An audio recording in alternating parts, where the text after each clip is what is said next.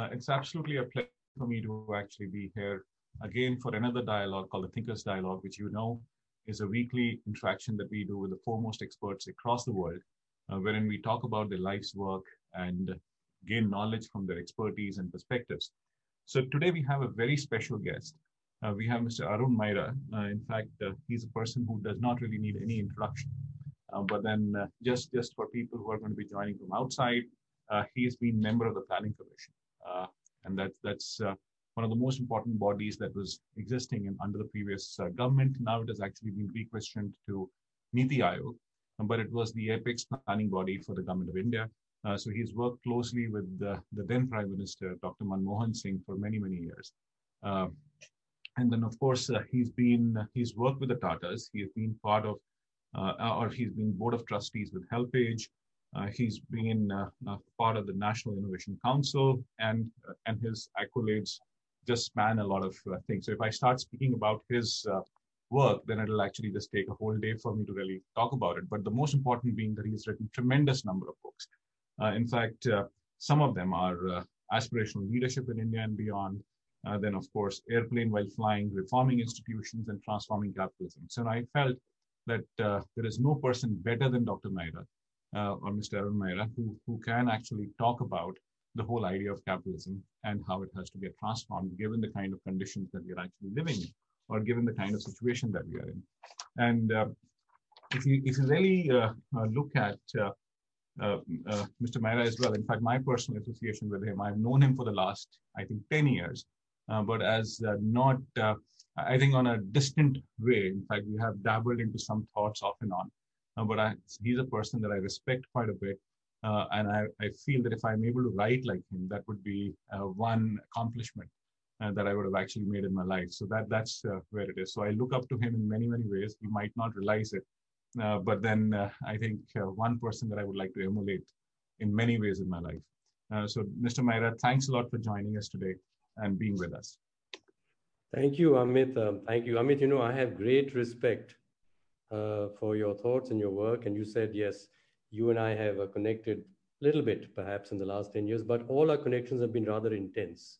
They've been about very important subjects where you have been um, uh, challenging thinking, my thinking when I was in the planning commission, and offering uh, help to straighten it out, as it were, the, the, thinking about policy.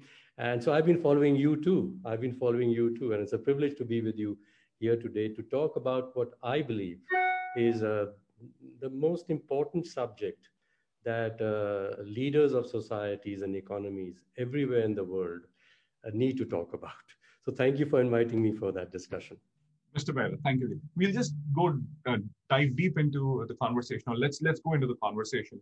So, Mr. Maira, uh, if you really look at the world today, it has gone through a lot of turmoil and a lot of uh, changes, uh, especially in the last half a decade. The last five years have been fairly tumultuous, uh, and especially the last 12 months. They've, they've actually been uh, like one of the most trying times for the world. In fact, we similar kind of a time was seen in 1918 to what we are seeing today. Uh, and then I'm sure this must have affected you personally as well, the whole COVID crisis in many, many ways. So how, how do you really look at this time uh, that we are uh, going through and the challenges that we have faced as a world? Yes, thank you. Uh, you know, Amit, uh, you, you, mentioned the last year when it was very obvious that the world um, was in a very different place and uh, unusual things were happening to everybody all over the world during the last year.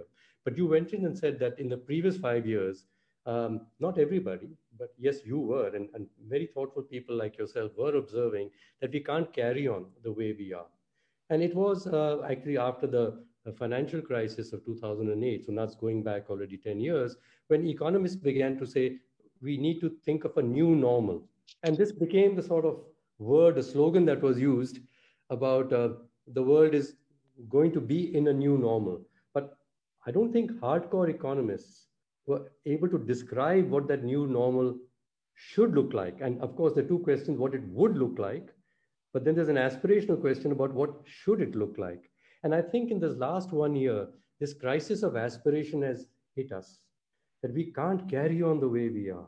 And we'll have to rethink all the ideologies and the philosophies with which we've been guiding the progress of the world.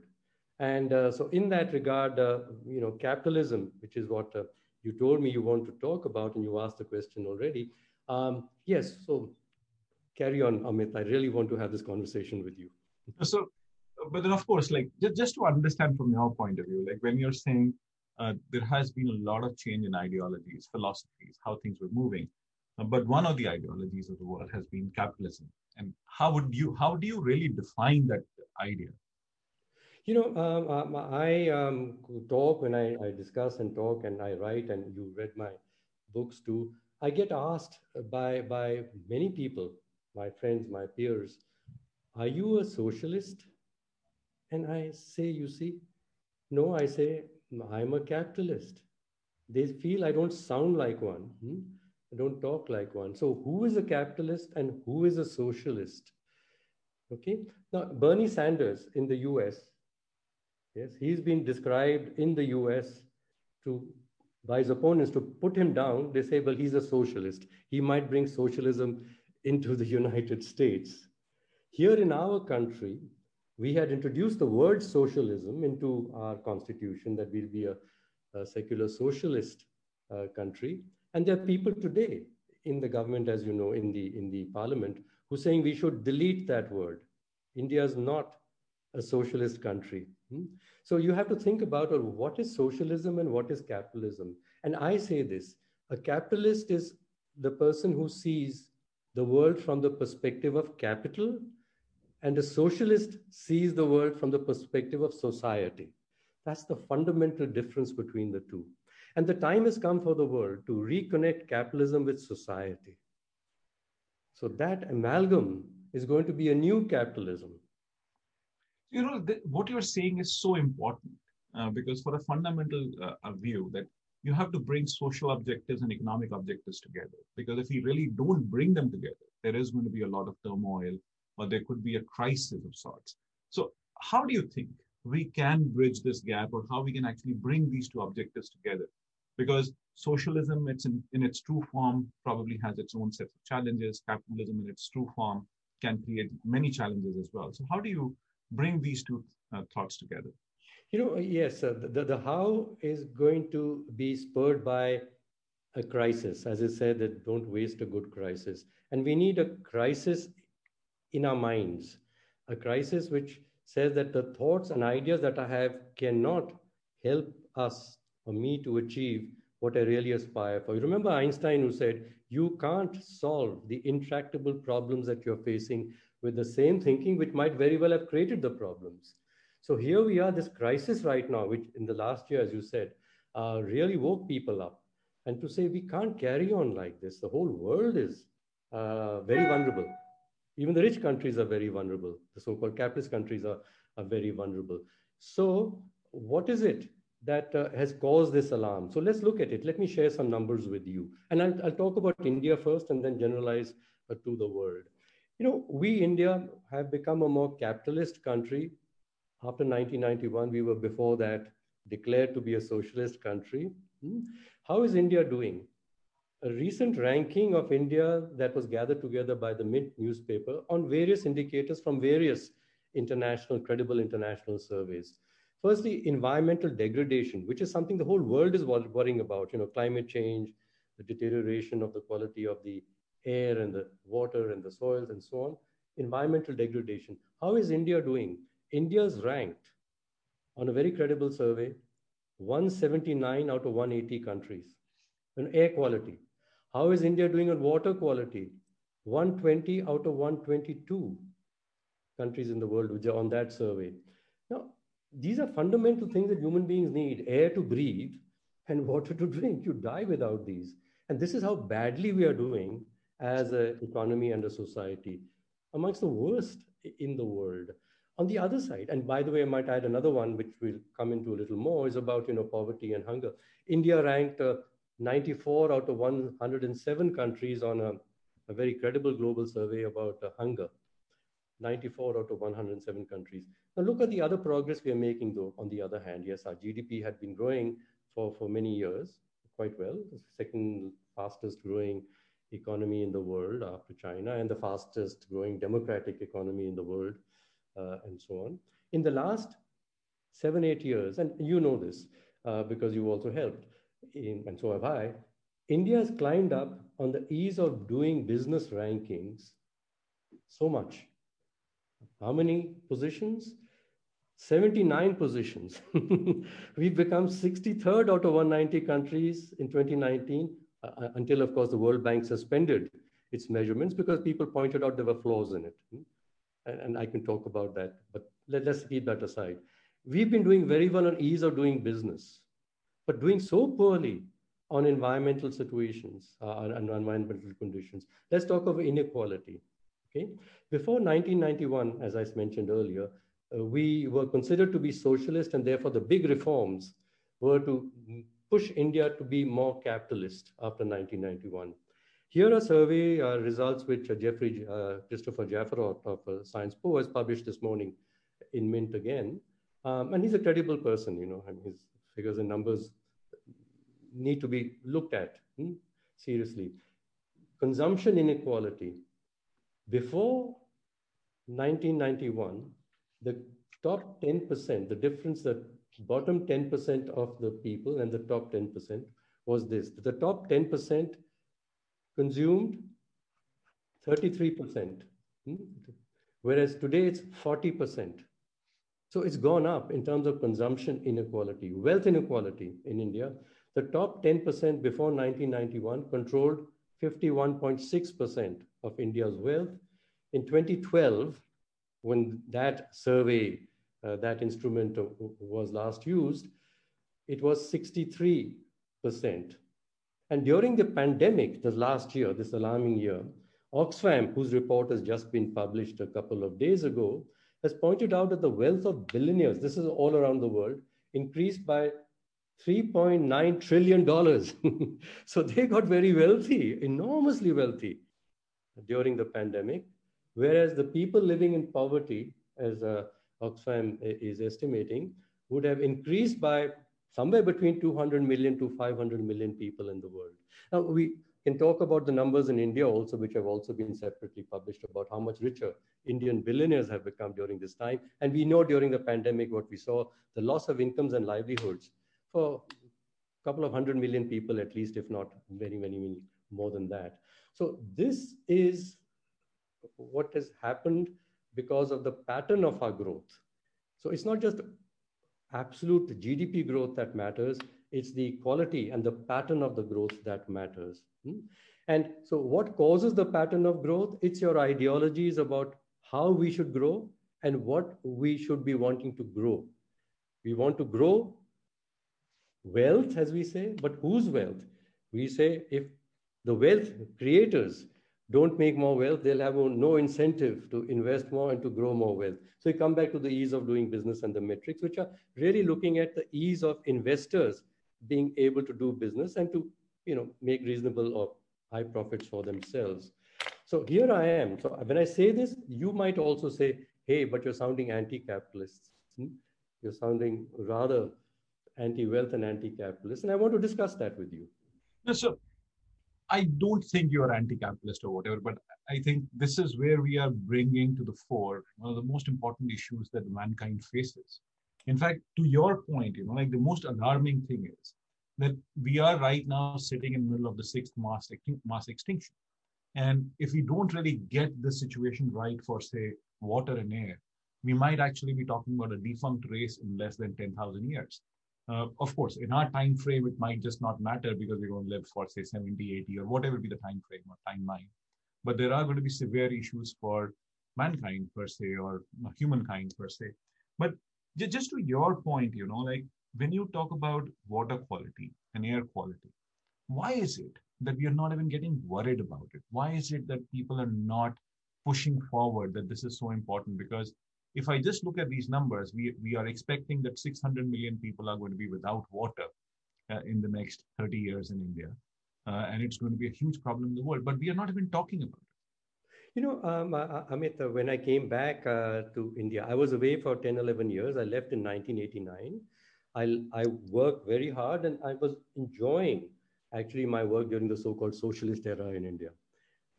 Things were tough uh, in terms of lack of infrastructure as well as in uh, uh, very bureaucratic government regulations. But there was a spirit that uh, what we were doing was for the sake of everybody in the country. Yeah, and Tata's I was with, and it was, you know, as JRD would say, first think about what's good for India, and then think about what's good for our business for Tata's. And if you do what is good for India, it will turn out to be good for Tata's. At that time, I, I took a break and I went to the US. I left in, 19, in 1989, 1991, we had our reforms. I came back uh, in the year 2000. And when I came back, I found a, quite a different India, quite a different India. And I came back here and began to read instead of the New York Times, which I was reading up there, and the Wall Street Journal, picked up our Times of India, which was our paper. And Laxman, R.K. Laxman's cartoons used to be there every morning on the first page. And his cartoon was the common man's view, the common man's view. And I recollect these two cartoons very well because I've used them with his permission on a book I wrote then about remaking India, one country with one destiny. And the first cartoon was this one, which said there was, they showed, there was a, some minister maybe uh, in a helicopter who's landed in some rural area in India. And these little hungry villagers in their dhotis surrounding him with their folded hands. And he's berating them. He said, What's this? We've given you cell phones and you keep asking for drinking water. You know what our priorities have become? We are measuring our progress by, oh, it used to be so difficult to get a phone in India. It took seven years. Today, you can get a phone anytime. This was a marker of progress. And there were people telling us then too that we are running out of water here, but we weren't listening to them. We felt that they're backward people. They don't have the right aspirations. They should be aspiring for all the good stuff which the rest of the world has. The second cartoon, which I'm going to recall for you, is was showing two beggars at the bottom of the Bombay Stock Exchange. And uh, they see some big stockbrokers in their dhotis and their caps coming down, laughing away at the top of the stairs. And one beggar says to the other, Oh, the Sensex must have gone up. Now life is going to be very good for us. You know, this whole linkage, thinking that if the stock market goes up, everybody's life is improved. And we keep now even saying the economy must be doing all right because look how much the Sensex has gone up. There's no direct linkage in the economy between the stock market and the real economy. There is no trickle down, which is so direct. And in India, where less than 3% of the people have any investment in the stock market directly or even indirectly through mutual funds, the stock market going up doesn't benefit them at all. They got to have direct benefits, which provide them, like we're talking, food, water, jobs, incomes in their lives here and now. So, Mr. Maira, you're hinting at something very important, and that is that our metric for measurement itself just got horribly wrong, or we got it horribly wrong. In fact, when you were talking about cell phone penetration as a metric, vis-a-vis, say, uh, water availability, sanitation, or whatever, where do you think we went wrong, or uh, how how do you think, or was it something like juxtaposition by corporations or people around us, or whatever? Where, where did we just uh, lose this track that all these aspects are so important? I say here it's economics, economics and economists and business. Okay, I'm going to put the two together because business is the engine of capitalism, and e economics provides business a case, an economic case. Hmm? So here, economics has got so hung up on GDP as being a good measure of the health of an economy. Okay, they even claim it also measures the health of a society. But certainly, they do claim it measures the health of an economy. And getting so hung up on that one measure has made us lose sight of the many other things that are going on inside an economy. Okay. Like we said, Indian GDP was going up, but India's water quality, air quality was deteriorating. Are we measuring that? No. So we do need scorecards for economies which are broader than a single number of just GDP. However, I must say this to you whenever I would say, let's put the rate of poverty removal as a measure, let's put the improvement and certainly put the prevention of deterioration of the environment as a measure. I'm dismissed to say we first must have growth before we can redistribute it. First, increase the pie before we can share it. Quick answer is this. And I say, look, What growth in growth of what? If we have growth of, say, food being growing and people having access to it, if we have growth in sustainable economies, then there's nothing to share afterwards. But you've got a model which will say, strip out all this. Yes, misuse all of this, grow something else, which is, as we're saying, the wealth in the hands of those people who invested money, grow that. Then they will sort of share that willingly, hopefully, with the rest. Hey, it's a wrong model. The people have to be participants in the growth. Their incomes must grow, and counting that up will tell us whether we are equitably growing the economy. And so these more metrics have to be put, certainly some on the social and inclusion side, and many more on the environmental side, along with the pure economic numbers. We need a balanced scorecard with at least these three sets of numbers in them. And there's a fourth one, which I would say is the quality of justice the quality of feeling of being included and listened to in the society, which is the governance one. And therefore, in business also, we are talking about these four, the ESOG uh, uh, frameworks hmm, to, to talk about measurements. But again, I'm pointing out to you, when I say, please, let's have a balanced one, there are people from economics who say, don't complicate matters. It's hard enough to get the economy to grow. You want to worry about all those things. First, let's grow this, then we'll think about the other things. You see, this is where conceptually we're getting it wrong. Yes, so Mr. Maira, you know, like these are very two important schools of thought. Like one is, of course, what uh, Professor Amartya Sen has been talking about, or what Joe Stiglitz has been talking about vis-a-vis the Jagdish Bhagwati uh, school of um, thought. Uh, and I, I do lean towards what uh, Professor Sen has actually been saying in terms of that we need to have far deeper measures of looking at things.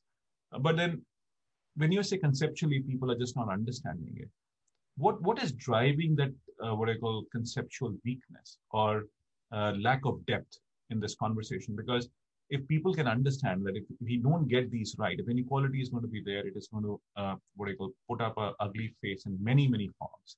So how do we really uh, uh, what I call make people understand that this is an important thing to really move forward with yeah, you know, I, I studied physics, uh, um, uh, Amit. Um, I, I, didn't do economics, um, and I had a desire to do economics, but I was told in the 1960s or late 50s when I went into college that physics was the important thing to do. And by the way, physics was a more difficult course to get into in India in the 1950s. Economics was not that valued. Physics would be science, would be contributing to India's um, scientific growth. Uh, so I did that. And fortunately, I did not go to economics because if I had, then today I'd have to unlearn all that I learned.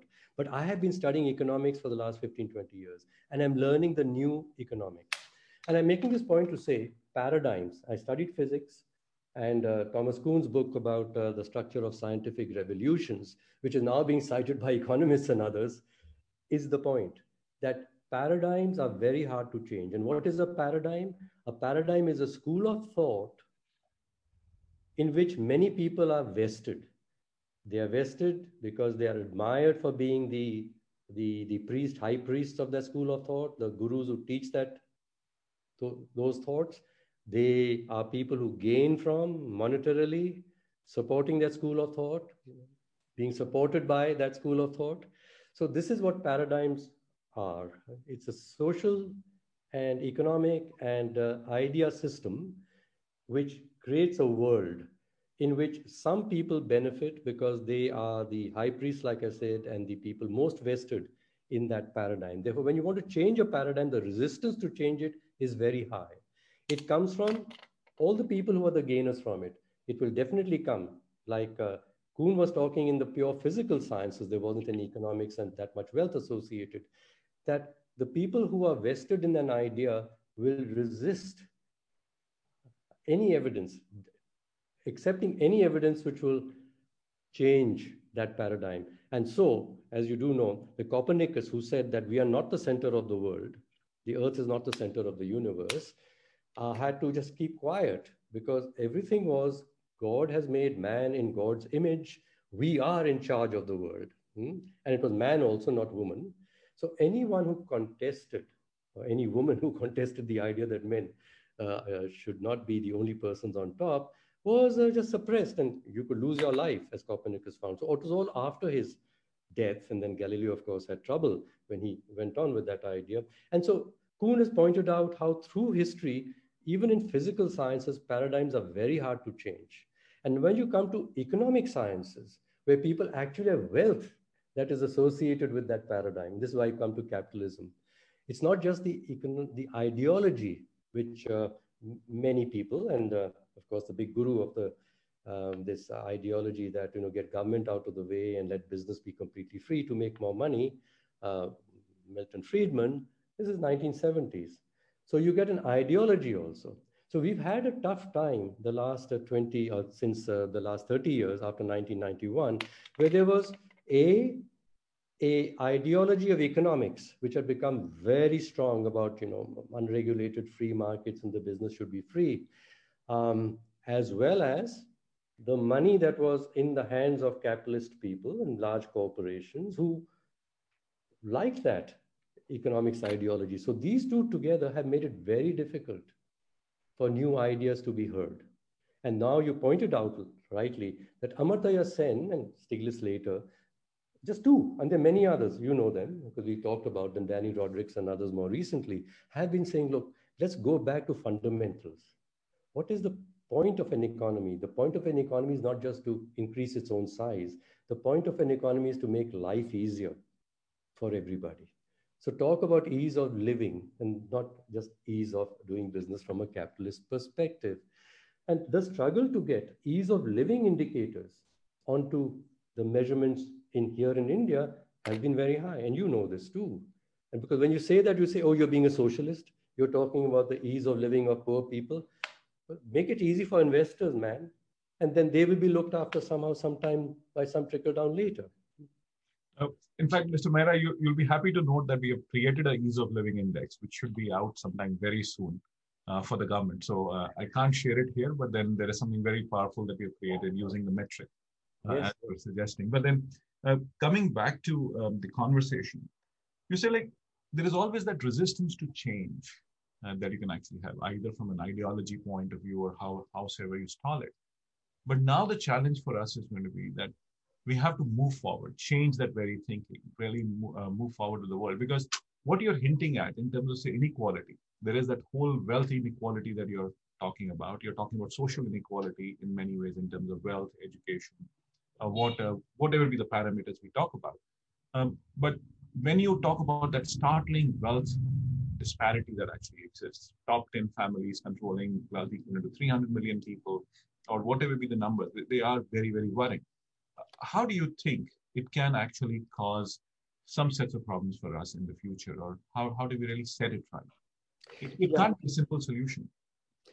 Yeah, uh, I'm going to delve a little more into thought, hmm, into to ideas, and then talk about uh, the reality of how the vested interests uh, can be um, uh, um, sort of pressed to, to let go a bit and change their ideas because they have the power right now. Okay.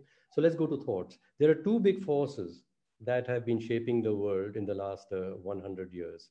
One of them is a uh, sort of an unbridled capitalism, and we've talked about it. Hmm? And it has really made, yes, uh, um, GDPs grow. It has made the stock market really boom. It has made some people very, very wealthy in, in, in the world. So that's a force that has changed the world. The other is democracy. The idea that people have rights yeah, whether they're poor or rich or black or white or men or women, they have equal rights. Now, this idea is not an idea which is 1000 years old, nor 500 years old. This idea has gradually been creeping onto us, yes, for the last 300 years. And we discover new rights. Um, in the last 100 years, the rights of women, which previously they weren't given the same rights as men, but the feminine rights has come up.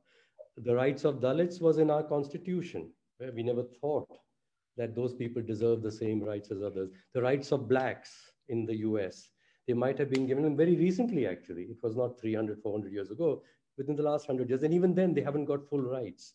They are treated as equal citizens of societies. And that comes to that. We are recognizing that there are many people that live with us who are not equal to us. In our minds, they're not equal to us. Now, what are the two principles? The principle of capitalism, good governance in capitalism is based on the principle of property rights. If you have $100 in something and someone else has $1 in that thing, you have 100 votes. It's fair. I mean, you got more in it, right? In democracy, if you have one beating heart, you have an equal right as another person with a beating heart, whether the other person with a beating heart has $10 billion and you have zero. They're two contradictory principles of governance. Hmm? Now, if you take institutions which are designed on the principle of property rights as the capitalist institutions and plug them into a system which is trying to design itself on the principle of human rights, right? Equal rights for every human being, you get a blow up. It's like connecting an appliance designed for AC current into a socket which is providing DC current. There's going to be a blow up. So there's become a clash between the principles of capitalism and the principles of democracy. This is the big conflict of this century. And human beings, we have to develop institutions which meet our aspirations. And our aspirations are for giving freedom to people to, with their own sweat and blood, gain wealth for themselves, as well as equal rights, even if they have no wealth, in the governance of a society. So I come back to the definition of democracy, and I'll come to Gandhiji, please, if you don't mind my, because I feel he's taught us a lot, and we must remember that. So the principle democracy says a government of the people, for the people, by the people. Now, a government of the people, we want strong governments of the people because they'll create uh, law and order and security for everybody. And the Chinese Communist government is a government of the people. And so is every democratic government supposed to be governing the people, of the people but it should be for the people too. A benign dictatorship means that I look after all the people, I'm a government for the people, like the Chinese communists say. We do look after everybody. But it's not a government by the people. The people themselves are not taking all the decisions. And the real democracy is when people are taking the decisions that affect their lives. Hmm? So, here also in India, we have elections by people every five years, but in the decisions that affect their lives, on the ground, wherever they are in their villages and the cities, we still don't have governance in the villages of the people, for the people, by the people, nor in the cities. We've got it as a theory up there, but we haven't put it down to people really having a say in what's happening in the world around them. And, and somehow, if I could just be, it's not political like, but in the present farm issue, I mean, there is a whole thing about whether the agriculture policies are the right ones or the wrong ones. But I think the issue also is people say we should have a say at least in what the policies are. And if you created institutions through which we are supposed to have a say, if they haven't had a say also, then we are worried about this. Where is democracy? We may be growing our economy by these reforms, but are we strengthening or weakening our democracy? So democracy has to be reformed or at least the idea of democracy in our constitution as well as in the US constitution, it has to be applied on the ground effectively. But let me apply the same principle to capitalism also. We do want businesses which are for the people, means they care for the people, they produce good products for the people at fair prices, make them available to the people. These are businesses for the people, and every business better be for the people or won't grow its own revenues and incomes. Care for your customers. And businesses can be also for the people when they say, okay, um, we are going to be doing some CSR work for them and so on, hmm? right? So these are businesses, but then unless the business is being done by the people and they earn incomes, incomes, the business can't sell them anything. So this is the dilemma the world is coming to. We need much more engagement of people in the business. It can't be just returns to capital. People only sometimes have sweat and blood and hands, and by applying them, they should get incomes. They should be part of the creation of the wealth in the business. So employment creation is required. Income creation at the bottom is required by this principle, which is for the economic sake, which is businesses by the people too. But I come to the last one, which is businesses of the people. Now, business of the people, as Mahatma Gandhi said, look, let the people in the villages use their own little machinery which they own and their own skills, and they must keep improving that and produce something for others. And others using their own skills and machinery if they have, or no machinery if they don't have one, producing for each other. Now, this is an economy. This was Adam Smith's idea anyway about the butcher and the baker and the candlestick maker. We got to go back to the fundamentals. Gandhiji was a capitalist, but he foresaw a country. He wanted a country in which there were going to be, he didn't think of 1.2 billion people, but every Indian, let's say today, 1.2 billion Democrats, and at least 500 million of those are capitalists.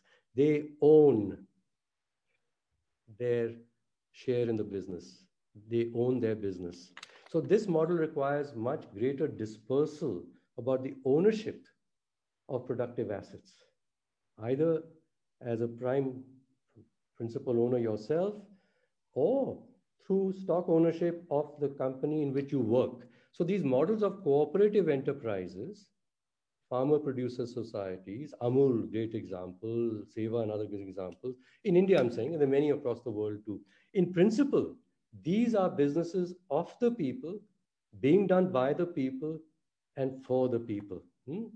Okay, so keep staying with this. We need constructs of business which are architecturally for, by, and of. And we need constructs of democratic institutions which are for, by, and of also. Hmm? And there we reconcile the principles of one dollar, one vote, and one heart, one vote. Mr. Maira, this is so fascinating as to how you're explaining it. Uh, but at the crux, crux of the whole thing, like when you talk about, say, a democratic institution, uh, you, you're fundamentally saying is that there has to be that devolution of power, uh, which needs to go to the villages or the districts or the states or the cities or whatever. Uh, somehow, the union government has actually been far more proactive in terms of giving power to the states. But it's the states which have not been able to uh, what I call give power away to its cities or its uh, villages. Uh, do, do, you feel I'm I'm making a right judgment? Absolutely right. No, no, you're absolutely right. You're absolutely right. Uh, Amit, and um, uh, I might say that you know you uh, allowed me to to listen into the evaluation of the aspirational districts program, which the Niti Aayog um, has has, and you've been um, I think an architect of uh, the, the initiative of Niti Aayog in that program. Anyway, I, I listened to that discussion. That's the right spirit. Look, we need, as you found there, that the people in those districts, they have their own unique needs. All those 108 districts are not the same. So if you talk about for the next five years, what should be on your scorecard? they cannot be the same things that are on the scorecards of districts, say in Kerala or the district in, if there's any aspirational district in Kerala, somewhere in the south, let's say, or a district in Himachal on the mountains or somewhere else. They would have to be dealing with their realities as they are, as they are. Hmm? And so therefore, from this point, which is a scientific point, I'm saying, you would have to let the local people, the local stakeholders determine what is the measurement of their progress. Mm-hmm. And then to together find solutions to achieve that outcome.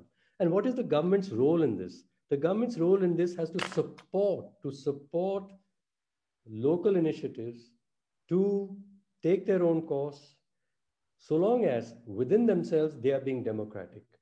Do not allow some power within to overpower others. Okay? And this was again Gandhiji's everyone must respect everybody. We are all in it, we're Dalit or Brahmin or uh, the bania or the farmer, you're all together. Hmm? Govern yourself together. And we know this can be done because there are good models, and this is happening in Sweden. Lina Ostrom taught us it could, was happening in India also. She found these models. So we look at these, and in the aspirational districts program, as I said, you're coming to the same point that we have to apply this way of governing, and what the layer above must do is to support the local people to build that capacity, not to interfere with them and say, no, we know better than you, or I've got a lot of money if you were to do just this. And this is where the incapacity starts to come. The people down there do need the money of your scheme because they don't have the money. But then they start doing only that one thing because you insist that that is the only thing that is most important to be done. And you completely may destroy the local system.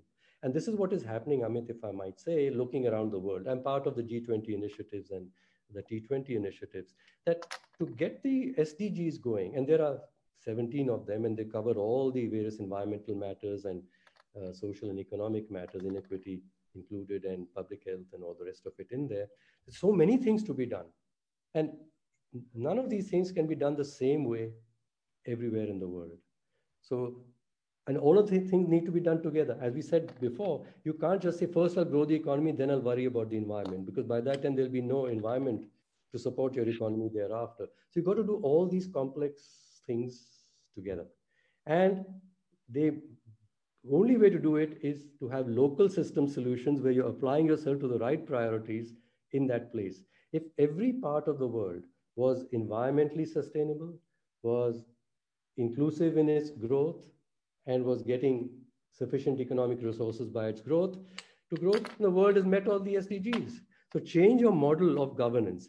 Local system solutions developed by communities will help the whole world to achieve the SDGs. I'm going to come back to the states hmm, and ourselves where you asked this question. So there's where the tangle comes, I find. You see, we've got one model which we have constructed for the states to govern themselves. By the way, it's the same model that we use at the center to govern the complex system. And they would also have to let go power to the local communities within themselves. So there's a power devolution that is required. Hmm? Now, you may be very enlightened sitting here in the center, but don't think that other people are going to give up their power just like that. This is the problem with the capitalist institutions also. You might say, you know, please start worrying about the environment and inclusion and paying higher wages and don't fire people just when your profits are going down because they need incomes much more than you need profits. Do you think capitalists are complying with you even at the center? But there's power there and they want to maintain their positions and the resources that they have. So this is a power change situation. This would require a movement and the movement is a movement of ideas supported by many movements in society, many, many centers of action of change, which was Gandhiji's idea how we got freedom. It was not one march. There were many marches, many movements, many passive resistances, but all subscribing to that idea, we want to govern ourselves. Go away. You're smarter than us. You're giving law and order and you know maintaining that for us, but go away. Let us make our own mess, as Gandhiji told Churchill. When Churchill said, You people will make a mess, he says, But that's all right, it'll be our mess at least, and not the mess that you caused us. So, same thing. Please allow the states to make their mess. I'm coming to that.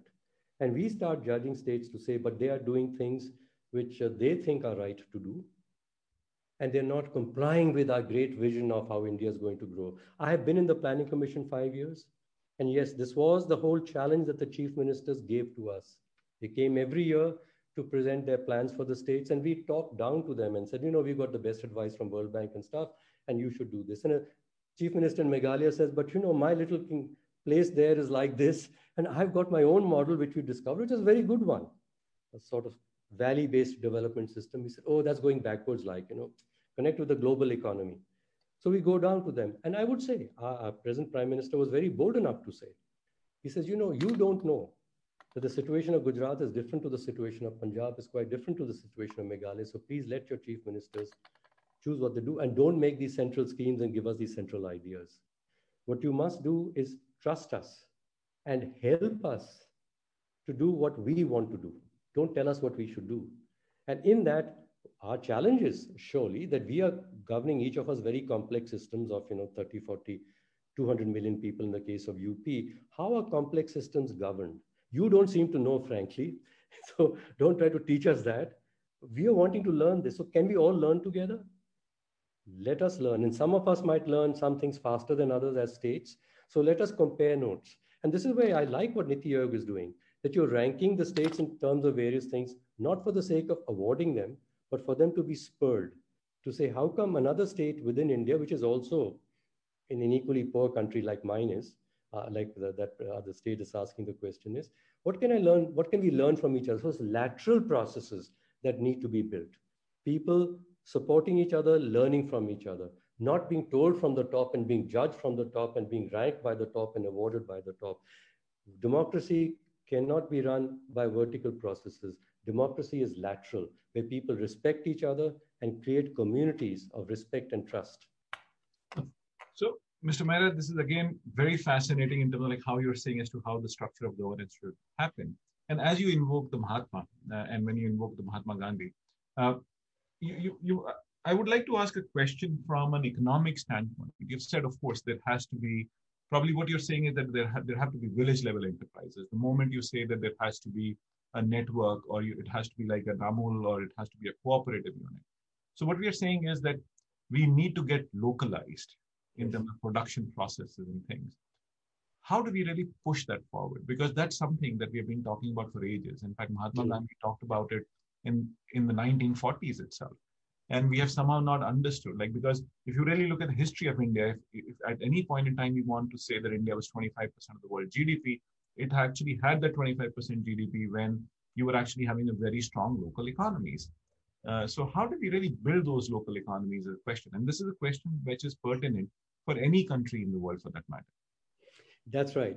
So we come to that thesis like uh, one is, uh, you might say it's a normative uh, matter about the belief in all human beings are equal. So I do want every human being to be able to stand up on her own feet or his own feet, earn if he needs to or he needs to uh, fairly. Hmm? I need that. I'm saying that's a normative, a democratic idea. But I'm talking in terms of an economy. If every person had more incomes, then there's more market for others to sell to. So for that reason, also, I do want to grow the incomes of many more people than presently. If you have only a few people with a lot of wealth, and the wealth is in the form of uh, you know stocks and shares, um, their businesses, who will they sell to? Who's going to have the income to buy their stuff? Are no incomes. Yeah. So your wealth won't grow any further. Also, that's the collapse of uh, capitalism and the collapse of, of economies. So we come to I want uh, uh, small enterprises because people initially uh, can't be owning a large enterprise. We keep saying stand up, start up. You know, don't be a job seeker, be a job creator, which is our slogan here in India. So we're talking about small enterprises, but we do know that a small enterprise doesn't have all the wherewithal that it may need to be able to access markets, to get technology, and so on. So it would need to be part of larger networks in which other people have the other resources. I'm going back to Adam Smith's idea. I mean, some person has this, the other person has that. If you combine the things together, you've got a good network economy of all self-reliant individuals, or businesses within it. So think of networks, clusters in which there's diversity. Now we think of clusters of you know 20 enterprises all the same, all having the same resources owned by individuals, which is very good. But then they don't have the requisite diversity of the other resources required to make the economy richer. So we need clusters in which there's diversity of enterprises. And these were the best clusters. And you know from economic history when you talk about where clusters have been strong in Taiwan or in Italy in the earlier days, it was not all were doing not just one thing. There were many doing that one thing, but around them there were many providers of the things that they needed and then went further and further. So it made a very rich ecosystem. So this was Gandhiji's idea too, and Adam Smith's idea. I'm saying, but this is an economic idea. So if you take this as a model, this I want to want I want to create. Then I come to, I'm not looking for creating large enterprises in which there are 10,000 people doing the same thing. This model of large factories, economy of scale, I want to shift it to economies of scope in a system which has scope, there's a greater variety of things. But this is an economic idea, by the way, and this is an idea from nature. Nature is able to self-evolve, adapt, evolve. It's very resilient because it maintains a variety of things together. If you make monocultures, as you know, it's not able, the, that place is not able to sustain itself. Any um, population which reduces diversity, its genes become weaker we must maintain diversity in the economic system and diversity in the social system. And for that, that diversity must be in, maintained, I'm saying, in the social system with respect for people because they are different. Respect them because they are different. You, they are valuable because they are different, not they are bad because they're different. Now, this idea in the social side, I'm saying in the economic side, we turn, tend to look down on small enterprises. Oh, they're weak, they can't be productive. Let's have big enterprise. We today want to immediately sort of dismiss our informal enterprise and say, let's have formal enterprises. You can't get from here to there. And by the way, formal enterprises, once again, there's a survey in one of our national papers uh, today or yesterday, showed that the formal enterprises in India have reduced formal employment much more during COVID, and they had been doing it previously. So, A, they reduced employment, and they reduced within the remaining employment the persons who got formal contractual employment in those enterprises. So the world is getting informalized. So why are we trying to impose a model of creating large factories, giving incentives to people to make a lot of investment in those large factories? How many jobs would they create per unit of capital? Okay, you'll attract a lot of capital and declare, oh, look, how many people have sworn to invest so much capital, but what at the end of the day would be the number of people whose incomes have been increased? So we must be measuring, in our case, how much jobs capital creates. We are not scarce of people, we are scarce of capital. So measuring productivity in terms of how much can one person produce is not measuring the quality of the growth of the society properly. I must measure how much is in terms of inclusion of people, incomes of people, one unit of capital producing. Coming back to again, how economists measure productivity. Please don't measure it at this stage of our development in terms of output per person. Measure it in terms of output per unit of capital. And that output, again, the measures that we talked about, we want that output to have a broad range of measures economic growth per unit of capital, inclusion and incomes of people per unit of capital, and environmental improvement per unit of capital invested, which is the opposite of what businesses do. They treat society and the environment as externalities. Okay, you use those resources, coming back to capitalism, you use these external resources, convert them into your capital. Right? So those are externalities to be taken care of governments and society, not by business. Mr. Maira, there can be a rebuttal uh, on this uh, thing. And uh, just one of the issues that when you are talking about, say, economies of scope vis-a-vis economies of scale, say economies of scale does help us in bringing costs down together or whatever. So will economies of scope be something which actually is going to be anti-consumer or is it actually going to hurt the consumers? Or there is a there is a uh, what I call possibility of uh, what I call overcoming this aspect? Two things. Economy of scale. Look i am a business person and i have to build large factories when i was at tatas for 25 years and then to consult with the largest companies in the world. And so these questions always came for their strategy.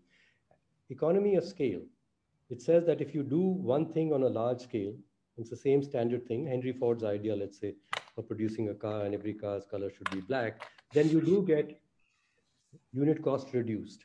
But provided your factory is used consistently its utilization is high, and provided people want that same thing, yeah, the standard thing that you're producing. This leads to the other side that if people don't have incomes to buy all that you're producing, you're not going to get economies of scale, even though you devised a factory which theoretically will have economies of scale. We've suffered this in India when we had the ultra mega power plants. The whole idea was that we'll have these huge power plants right? Get a lot of land for them and the huge size plants because we want to reduce the unit cost of power when it's produced. And they, oh, most of them have gone pretty bad. Why? Firstly, in the process of trying to get all that land and get all that capital, it takes a while and there's a lot of hangups in, in doing that.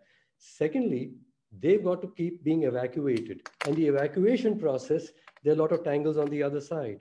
So actually, the more resilient systems, and this I'm talking from economics. So this was a famous Harvard Business Review article in the 1970s, which I happened to read when I was with Tata's. And we began to apply it to our factories in India. Economy of scope vis-a-vis vis economy of scale. Economies of scope create more resilience and because what I'm pointing back into economics, they create more incomes for people. They will enable those factories which have scale to keep growing and not go fut. Hmm? we keep thinking about consumer welfare, But a consumer can be a consumer only if the consumer's got an income. We must think of producers' welfare also. Yeah.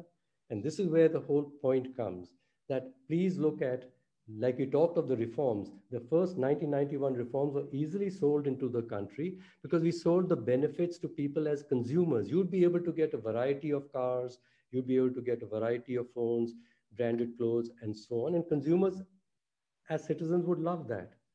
But after some time, consumers say to buy that stuff, where's my income? And this is where India's come to. We've had a lot of support for these reforms as long as people were having enough income to keep buying the new goodies that were being offered to them. But of late, they don't have enough incomes because they're not earning enough.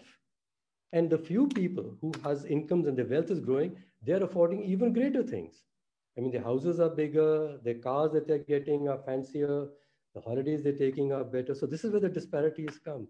By pursuing this model that look after only consumer welfare and don't worry about the citizen as a producer. We have to think of citizens as earners and producers first. Yeah. So the manifesto, if I hazard saying that what you're suggesting is like a manifesto of sorts, which is which can actually reform uh, the democratic process, can actually reform capitalism. Uh, but now the question that does arise in my mind is that how, do you think corporate world is going to be ready for this? There uh, is, there are, there are, there are, and I, I would, I, I, you'd asked this question earlier, and I sort of went on to the broader picture again, which uh, I think is always necessary to keep in mind. But let's come to business particularly, okay? Particularly.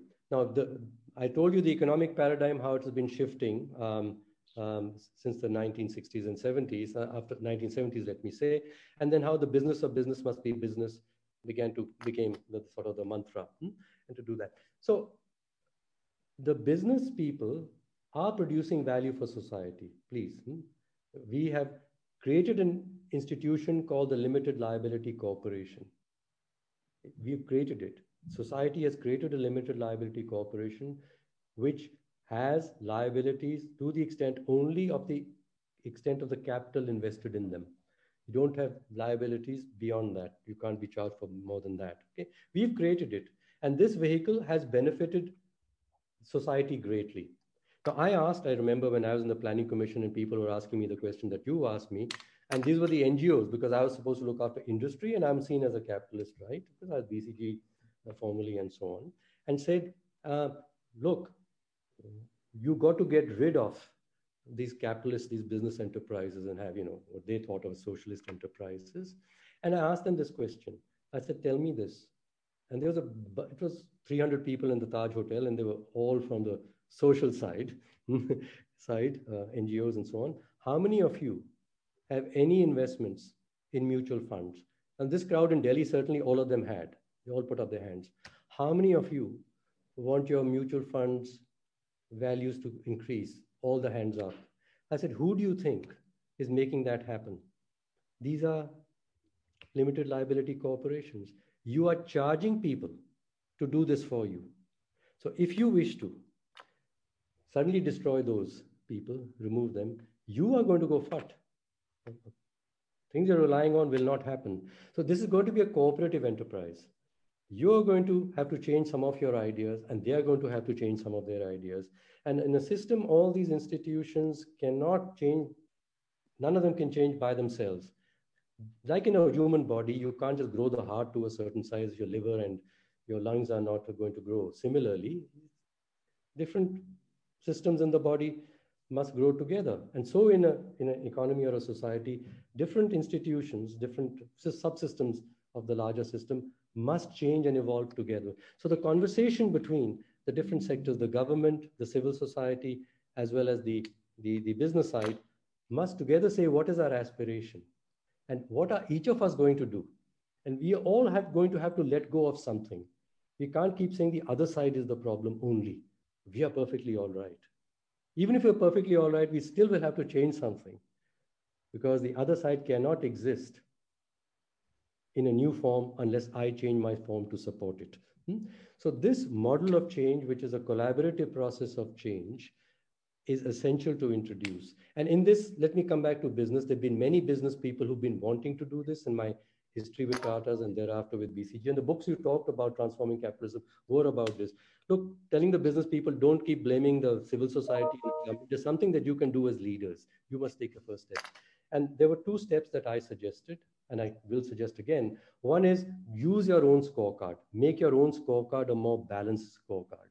And I was very pleased to hear at the uh, uh, World Economic Forum, Klaus Schwab and Anand Mahindra, one of our leaders, gave his speech today or yesterday about the new ESG measures. And you'll have Mark Kramer and others, I'm sure, on your show later. And you know, this is business has to do it voluntarily, and some businesses are. We've got to make that a movement. We must all adopt and hold ourselves up to be measured by a larger set of measures and not just by our growth of revenues and profits and our stock market prices. Let's take it upon ourselves. The second is, I mentioned that already, if we can make our own enterprises more democratic, let's please have a greater say in the governance of our enterprises by our workers, by our customers, by the communities around ourselves. Hmm? They don't need to own it, but let's have them say to us what we should be doing, which would be good for them also. And you know, these two things go together. The metric, the scorecard, if it's a balanced one, is going to be providing information to those people. Then we must listen to those people, what they criticize us about that, just like we do on a stockhold to the stockholders. Yeah. And it's required by law that you'll announce your results regularly and they are allowed to ask you questions and so. So let's open a broader set of stock, uh, uh, broader scorecard in which other stakeholders can then question our reports and we get feedback and we make a more resilient and a more responsible business enterprise. Mr. Maira, you know, like what you're really saying is that we have to go through or work through a new ethic yes. of how really things need to be seen. Um, but my last question towards this conversation, which, which is a uh, fairly heavy one that way, picking up from the SDGs, uh, there is an it is suspected that SDGs will actually get achieved in 2094 the way we are actually going forward right now. That is one. COVID has actually exposed a lot of issues that we see. And as to your manifesto that you're suggesting, is very powerful from how you really reform capitalism to how you really reform democracy. Where do you think or how fast do you think we need to move forward to really solve the world, given given the situation and the mess we are in, from not achieving SDGs, the global crisis, uh, reforming the capitalism, reforming governance. What is the way forward? How quickly can we do it? Or else, if we don't do it, how, how quickly will we fall? You know, uh, these numbers uh, about that you're saying is 2093, and some others some years ago were saying it's 2070. So it comes like this. You're making a projection of how fast you can get from here to there. Hmm? So I, let me give you a, a, a, nice analogy. So if someone asks me that, look, how long is it going to take me to go from here to, to Karnal? Hmm? And if he's on a bullock cart, I'll say, well, it might take you two days. Now, but if you could get yourself into a nice fancy car, you probably could get there in, in an hour and a half. You got to change the vehicle. And this is where institutions come. And institutions are sets of ideas as well as structures associated with those ideas. The sooner we transform the ideas that we are using to make progress, the faster we are going to get there. So if you change the vehicle, and if I'm saying, if we apply these ideas that we just talked about, Amit, and you to then make a projection scenario, this is what you know scenarios are, then I can assure you, because I've done this exercise on the back of an envelope and otherwise, we could probably achieve the SDGs in about 2040 and not 2093. Okay, because I'm making some assumptions also about how fast the change into the new vehicles of devolved, networked enterprises is going to be. Enterprises run by people who have the ethic that I'm here to help everyone. I'm born as a human being to nurture others and to nurture nature. I'm not born as a human being to grab everything and to make myself uh, the chief and myself the richest person. So these are the spiritual and ethical ideas, and they then inform these models of institutions that we have been discussing. And the sooner we do this, we won't get it completely right the first time, it'll evolve. But the sooner we start going down that path, more of us going down that path, the shorter the time it's going to take us to save humanity at the end. Because as you pointed out, we might all die long before those years because we don't know the uncertainties in all this, you see. Yeah, so Mr. Maira, this has just been such a fascinating uh, conversation, and we, we've moved from the whole idea of reforming the whole structure of capitalism to understanding how governance needs to actually happen. And I strongly believe after this conversation that if we really get our act together and if we are able to really put these ideas into action from either getting the right metric to really the right governance structure and really reforming the capitalistic world, we, we might actually make a world a better living place by 2040, as you suggest. And I hope people are listening and they're implementing as to what you're suggesting. Uh, I think this has just been a fascinating interaction. I could have gone on for hours with you, uh, but uh, and, and, I would like to continue this conversation uh, the next time. But thanks a lot. Uh, pleasure having you with us. It has just been an honor interacting with you. Thank you, Mr. Fine. Amit, thank you so much. Thank you. Thank you. So kind of. Bye-bye. Bye. Folks, this is just a pleasure having Mr. Maira with us. See you next week. And we are going to actually have Rishikesha Krishnan, who's going to be interacting with us on innovation. Thank you.